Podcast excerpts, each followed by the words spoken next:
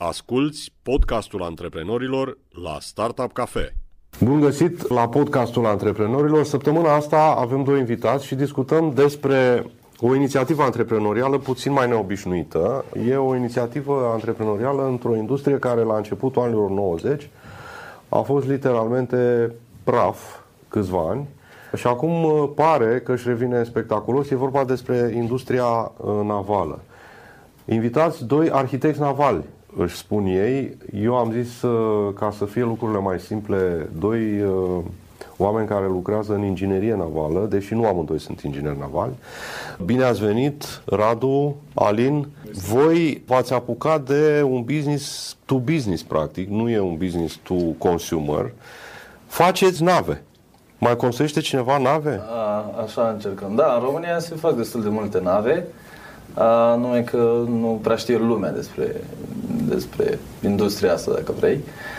Noi am început în UK și am avut o inițiativă în industria oil, oil and gas acolo, în plin crash, ca să zic așa, în 2016, 2015, 2016, când s-a dus barilul de petrol, s-a, s-a dus undeva sub 30 de dolari. Și voi v-ați apucat atunci să faceți business? Da, atunci ne-am apucat să facem business Interesant. în UK. Un asociat, Liviu Gălățeanu, el a început în 2014, treburile nu au mers cu prima lui inițiativă, uh, după care ne-am realiat și uh, noi, eu și Liviu Moise, și pe fondul crizei din oil and gas, unde nu prea reușeam să mișcăm lucrurile în UK, am văzut o oportunitate pe industria de maritime, care în România la mm, ora respectivă începea să fie pe, pe boom, în special pe nave de croazieră, ceea ce se întâmplă și acum în prezent. Navele de croazieră sunt în boom. Asta se construiește în șantiere navale din România? Nave de croazieră? Da. La momentul actual, ă, asta se construiește în șantierul din, din Tulcea, preponderent, ă, nave de croazieră pentru fincantierii, pentru Hapag-Lloyd, ă, pentru firme foarte, foarte mari care și-au schimbat sau sunt în plin proces de schimbare a flotei lor de, de nave de croazieră. Um, și sunt deja un număr considerabil construite la, la Tulcea și cu asta lucrăm noi. Cu asta am început. Voi sunteți, de fapt, cu firma în Galați. Da. Aveți un birou în București. Nou deschis, da. De ce l-ați deschis în București? Biroul din București este deschis pentru două chestii, atât business cât și suport tehnic. Business pentru personal care nu reușim să-l găsim în Galați și aici pot să dau un exemplu pe sales și pe business development financiar. Deci specializări nu neapărat uh, de inginerie. Să zicem, Da, mai degrabă administrativ și suport de business. decât Da, inginer. conexe pentru a face businessul ăsta să meargă foarte eficient. Nu găsiți la Galați oameni? Din păcate nu, sau nu am reușit noi. Și atunci trebuie să facem ceva și am deschis birou de la București, care acționează în prezent atât la suport tehnic pentru birou din Galați, unde e întreaga echipă de ingineri, și ușor, ușor începem să, să ne orientăm către personalul care ne, ne trebuie acum pentru susținerea business-ului. Hai să vorbim un pic despre startul antreprenorial. Ce înseamnă să te pui la un loc cu alți ingineri și să faci un business care se adresează unor întreprinderi mari, unor uh, clienți de cu totul altă natură. din păcate și din fericire, cred, nu știu în ce direcție să mă duc, e un business destul de complicat. Adică sunt foarte multe aspecte pe care noi inițial nu le-am considerat, dar uh, le-am învățat pe parcurs. În principiu, contează cât de mult vrei să faci ceva pe, pe cont propriu și cât de inconștient ești în prima fază, iar în a doua fază cât de repede te trezești din inconștiență. Trebuie să te miști repede, să-ți dai seama ce trebuie schimbat, adică e, e ca mersul pe bilă, Să se echilibru permanent. permanent. în mers. Da, explicați-mi următoarea imagine. Așa. Vin niște tineri și deschid ușile la niște foste fabrici, șantiere, unde sunt oameni, poate, nu știu, mai în vârstă, care vin cu experiența anilor 90, anilor 2000 și vin niște tineri și spun, domnule, uite, pot să fac și eu o navă. Și nici nu sunt mulți, adică 3-4 tineri. Cum îi convingeți? Cum se deschid ușile astea? Destul de greu, e bă, o industrie în care încrederea contează foarte mult. toată lumea își analizează riscurile, adică nu dai o navă pe mâna oricui, pentru că se pot întâmpla foarte multe lucruri rele dacă nu e atenție, dacă nu e profesionalism. Noi am beneficiat de, de două mari avantaje aici. Experiența noastră în uh, firme foarte mari din, din vestul Europei și relația pe care am avut-o de-a lungul anilor cu Facultatea de Arhitectură Navală. Și cam astea au fost și le două rampe de, de lansare. Industria e destul de mică, oamenii se cunosc, cel puțin cei la nivel decizional, dar nu numai, inclusiv inginerii, se cunosc între ei destul de bine. Dacă îți construiești un pedigree în primii, nu știu, 50 ani de zile, toată lumea știe că ești un inginer bun, da? Ăla e, aia e cartea ta de vizită. Pe partea de business, trebuie să inspiri încredere. Cred. Cred că de, asta e cel mai important. În momentul în care te așezi la masă cu persoane de nivel de decizie din firme care îți oferă contracte, trebuie să fii sigur pe tine și trebuie să știi ce faci. Câte zerouri a avut cel mai mare contract pe care ați lucrat voi? Sau produsul final? Produsul final? Ca să vedem câtă responsabilitate a stat pe umerii voștri. Nu știu, câteva zeci de milioane de euro, poate mai bine de atât. O navă de croazieră e foarte scumpă, adică e o industrie care, în care se învârt foarte, foarte mulți bani. Și de aia riscurile sunt mari, încrederea trebuie să fie pe măsură. Voi v-ați nimerit doar în momentul potrivit. M-am uitat pe datele voastre financiare. Dacă o tot țineți așa, aveți ritm de creștere de startup în toată regula. Dublarea cifrei de afaceri, profit aproape 50% în creștere față de uh-huh. anul trecut. De fapt, cam asta se întâmplă în ultimii trei ani. Da, s-a întâmplat pe fondul unei situații de îmbătrânire a unei industrii, de nevoie de aer și suflu nou. Noi suntem una dintre, cred că foarte puține firme care au deschis un business de genul ăsta în ultimii 10 ani în România. A fost și un factor de surpriză, întrebai mai devreme de zerouri. Dacă e să luăm așa primul contract pe care l-am primit, noi n-am avut foarte multe zerouri, tocmai pentru că a fost un contract test. Dar al doilea deja a fost mult mai mare decât primul, pentru că am demonstrat, s-a putut, am, am fost validat și atunci, ok, mai departe a mers mai simplu. Eu am pus întrebarea asta nu pentru că aș fi fost lipsit de încredere față de capacitățile voastre, ci doar ca să le transmitem da, da, celor care ne urmăresc un feedback, da, da, că nu trebuie să fii timorat și dacă știi ce faci, poți să ajungi acolo, nu? E ok, dacă ai încredere în tine, nu trebuie să te sperie uh, numerele. Adică, dacă îți faci treaba bine, go forward, du-te înainte. Cum vă privesc studenții? Înțeleg că încercați să-i angrenați și altfel decât la ore. Da. Am lansat un concurs recent cu premii. Concursul a fost lansat anul trecut a fost o idee preluată cumva de la masterul din UK, pe care l-am făcut. M-am dat o temă. Ideea e să îi facem să lucreze în echipă, să facă ceva extra față de facultate, să te duci la un curs, gata, mi-am făcut treaba, am stat două ore la curs, sunt student bun. Nu, să faci ceva în plus, ceva diferit. Și cu ce v-ați ales din toată povestea asta? Păi ne-am ales în primul rând cu câțiva angajați Câți au fost? Cred că au fost trei, trei angajați care au participat la concurs și au exprimat dorința să vină să muncească cu noi și a fost win-win pentru ei și pentru noi. Ceilalți studenți au apreciat foarte mult activitatea, s-au distrat. Iar anul ăsta, concursul ăsta s-a transformat în ceva puțin mai mare. S-au raliat și alte firme. Am primit sponsorizări de aproape 10.000 de euro în total din industrie. Inclusiv am obținut interes din direcții internaționale. Plănuim la anul să-l facem un pic mai mare. Um, o colaborare între două universități, poate trei, um, și să ne ducem pe subiecte din ce în ce mai interesante. Este și lucru practic, anul ăsta se fac șase modele de navă care vor fi testate în bazinul de Carene. Oamenii au dat cu șmirghel, au pus fibră de sticlă pe modele și-au proiectat singur modelele, deci e foarte important să vezi și ce iese din mâna ta. Și e foarte important că în uh, mediul universitar sau educațional din România nu se dezvoltă partea de soft skills și de problem solving. Că, de fapt, mare parte din ce fac studenții acum în timpul concursului e de problem solving. Hai să înțelegem ce problemă avem, avem următoarele variante să o rezolvăm, cine face asta, un pic de planning, Nu se întâmplă asta. Studenții sunt singuri pe proiectele lor. După aia Partea lucrezi într-o echipă, restul- direct. Știi? În momentul în care intri în, în câmpul muncii, ești băgat direct într-o echipă și ești, n-ai niciun skill să muncești în echipă.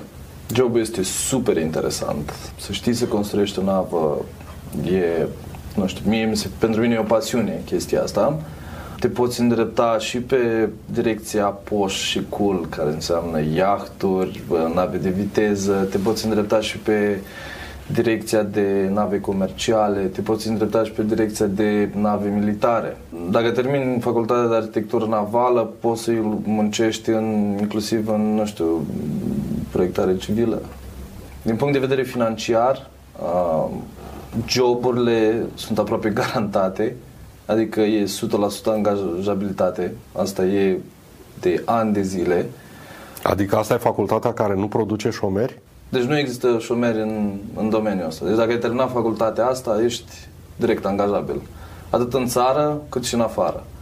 Uh, în afară, din experiența mea vorbesc, îți trebuie o rampă, cum ar fi un master, ca să poți să intri în sistem și să cumva să-ți certifici cunoștințele către industria din afară. Dar dacă ai acumulat o experiență de 2, 3, 4 ani, să zicem, maxim în țară, poți să pleci în afară foarte ușor, care de fapt e o problemă pentru noi. Asta ni s-a întâmplat în momentul în care am încercat să creștem firma. Nu mai găseam oameni pentru că toți plecaseră pe fondul boomului, plecaseră în afară să muncească. Germania, Finlanda, Franța, Norvegia, Danemarca, Olanda.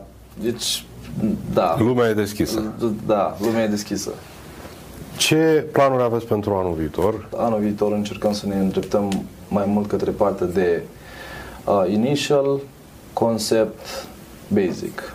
Deci, noi suntem acum foarte apropiați de șantierele navale, dacă vrei. Nu vrem să pierdem chestia asta, pentru că e foarte importantă în completarea ciclului, dar vrem să ne ducem în amonte un pic și să începem de la o foaie de hârtie goală și să ducem tot procesul până la capăt.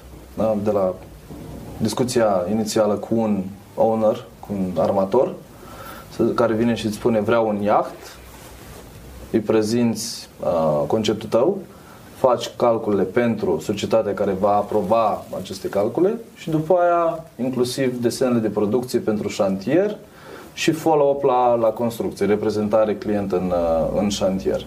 Asta este strategia uh, noastră de acum pentru nu știu, Q3, Q4 2019 și după aia anul următor. Pe de altă parte, din punct de vedere cifre, vrem să creștem biroul din București, undeva la 10 angajați, probabil până la sfârșitul anului.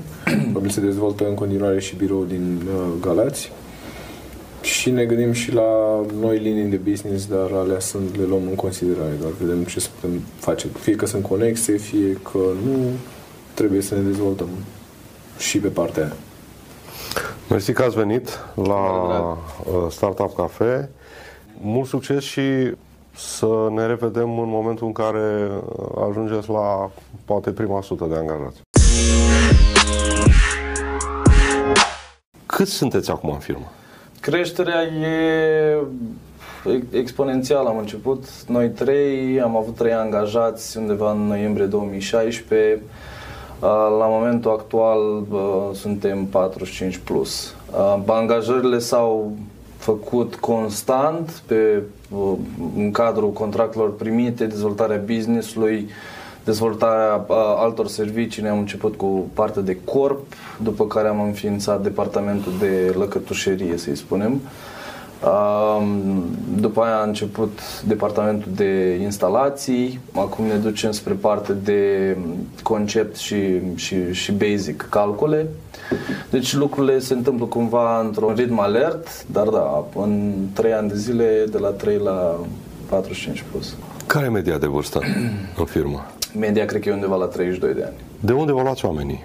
Am început cu trei tineri, practic, primul, primul proiect. A, Trei ingineri, Ei au fost practic primii voștri angajați. primii noștri angajați. După care lucrurile s-au, s-au întâmplat cumva organic, pe măsura contractelor noi. Erau trei angajați și trei voluntari în firmă. Am da. înțeles.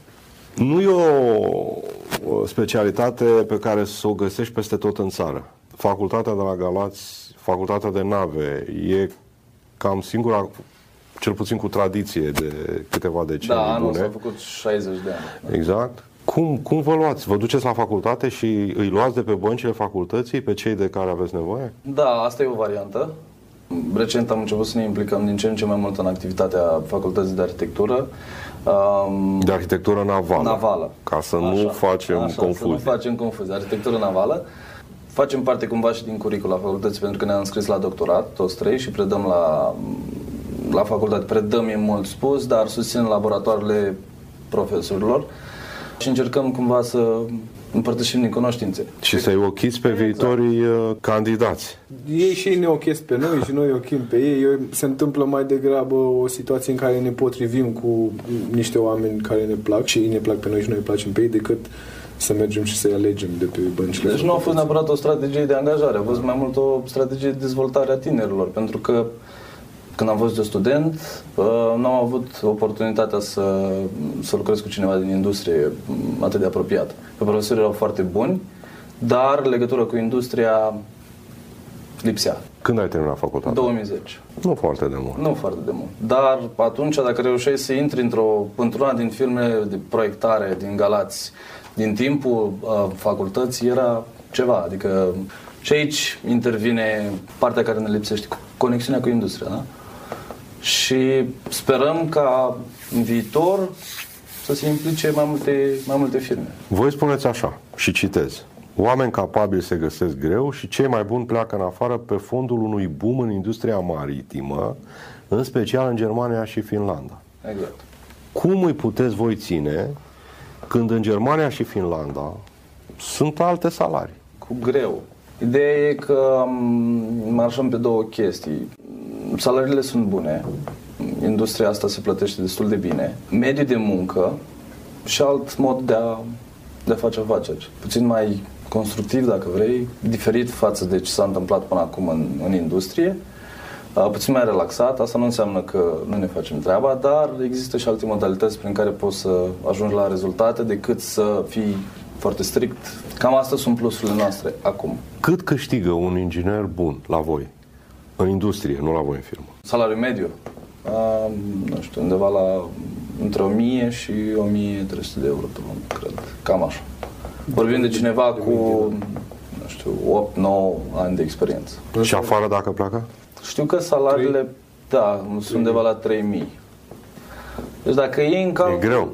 Da, Dacă, dar și, cost, și, nivelul, și costul de trai în afară este mai mare, așa că balansând lucrurile astea nu ești la o diferență chiar așa mare de bani. Poți să strângi niște bani e adevărat în afară, dar la nivel de cum trăiești aici cu salariul ăsta vis-a-vis de cum trăiești în afară cu salariul ăsta e cam e pe undeva sim- similar.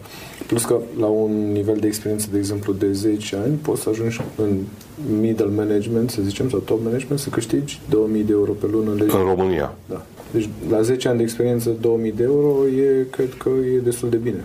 Comparativ cu alte industrii din țară. Adică doar în IT, să zicem, că se câștigă mai bine de atât. Voi vă alegeți oameni doar din universitate sau aruncați plasa și în alte părți? nu, nu, nu. Deci, Să vorbesc strict de ingineri. Foarte mulți colegi de la firmă sunt uh, foști colegi de facultate și cunoștințe conexe, dacă vrei, că te întâlnești, lumea navală e destul de mică și știi exact, ăla muncește acolo, ăla muncește acolo. Primim cereri de la ei să vină să muncească cu noi, uh, headhunt pe cine știm că e foarte bun. Ne dorim să fim un grup cât mai performant, cât mai agil. Am angajat recent un brazilian, Un brazilian? da? care începe la sfârșitul lunii mai. I-am făcut permis de muncă, viză. Bine, procesul a fost a durat cam două luni jumate, aș putea să zic, cu tot, cu ce Permise cu birocrația aducerii unui străin Exact. la muncă în România. Exact. Tu ești omul de marketing din firmă. Ce înseamnă marketing la o firmă de inginerie, de proiectare, de... Discutat aici. Pe lângă faptul că am creat imaginea unei firme dintr-o industrie foarte tehnică, dar care pare foarte cool, astfel încât am ajuns la să avem o imagine de brand de angajator sau de brand uh, foarte dezirabil. Dacă anul trecut căutam uh, să angajăm oameni și CV-urile care veneau spre noi erau foarte rare, anul ăsta am început să avem CV-uri din ce în ce mai des, să vină să ne caute oameni, să vrea să lucreze pentru noi, pentru că au auzit că ce se întâmplă în firmă e foarte bine. Asta s-a întâmplat prin ce am făcut în social media, dacă vrei, inclusiv Instagram, Facebook, LinkedIn. toate lucrurile astea se văd. Chiar mai devreme pe drum înspre aici am primit un mesaj de la unul dintre managerii noștri care ne-a propus în felul următor. Guys, ce ziceți dacă pe 26, după alegeri, facem petrecere la noi în grădină uh, și se intră pe baza oameni, dacă doar dacă ai Buletinului de votat. Dacă ai votat, dacă ai fost la vot, intri la petrecerea din grădină. Și atunci vezi Asta e că un pic de politică deja. nu e politică. Dacă ai votat, nu contează Da, ce ai votat. atitudine Dacă civică. Doar atitudine da, civică. corect. contează Că de nu spirit faci. civic. Da. Și a, asta ne dorim să transmitem. Faptul că nu e de ajuns să vii la muncă de la 9 la 5 să bifezi și să pleci acasă. Trebuie să te implici un pic mai mult, să, fii, să, să înțelegi valorile noastre, să ți le însușești sau chiar să fie deja ale tale.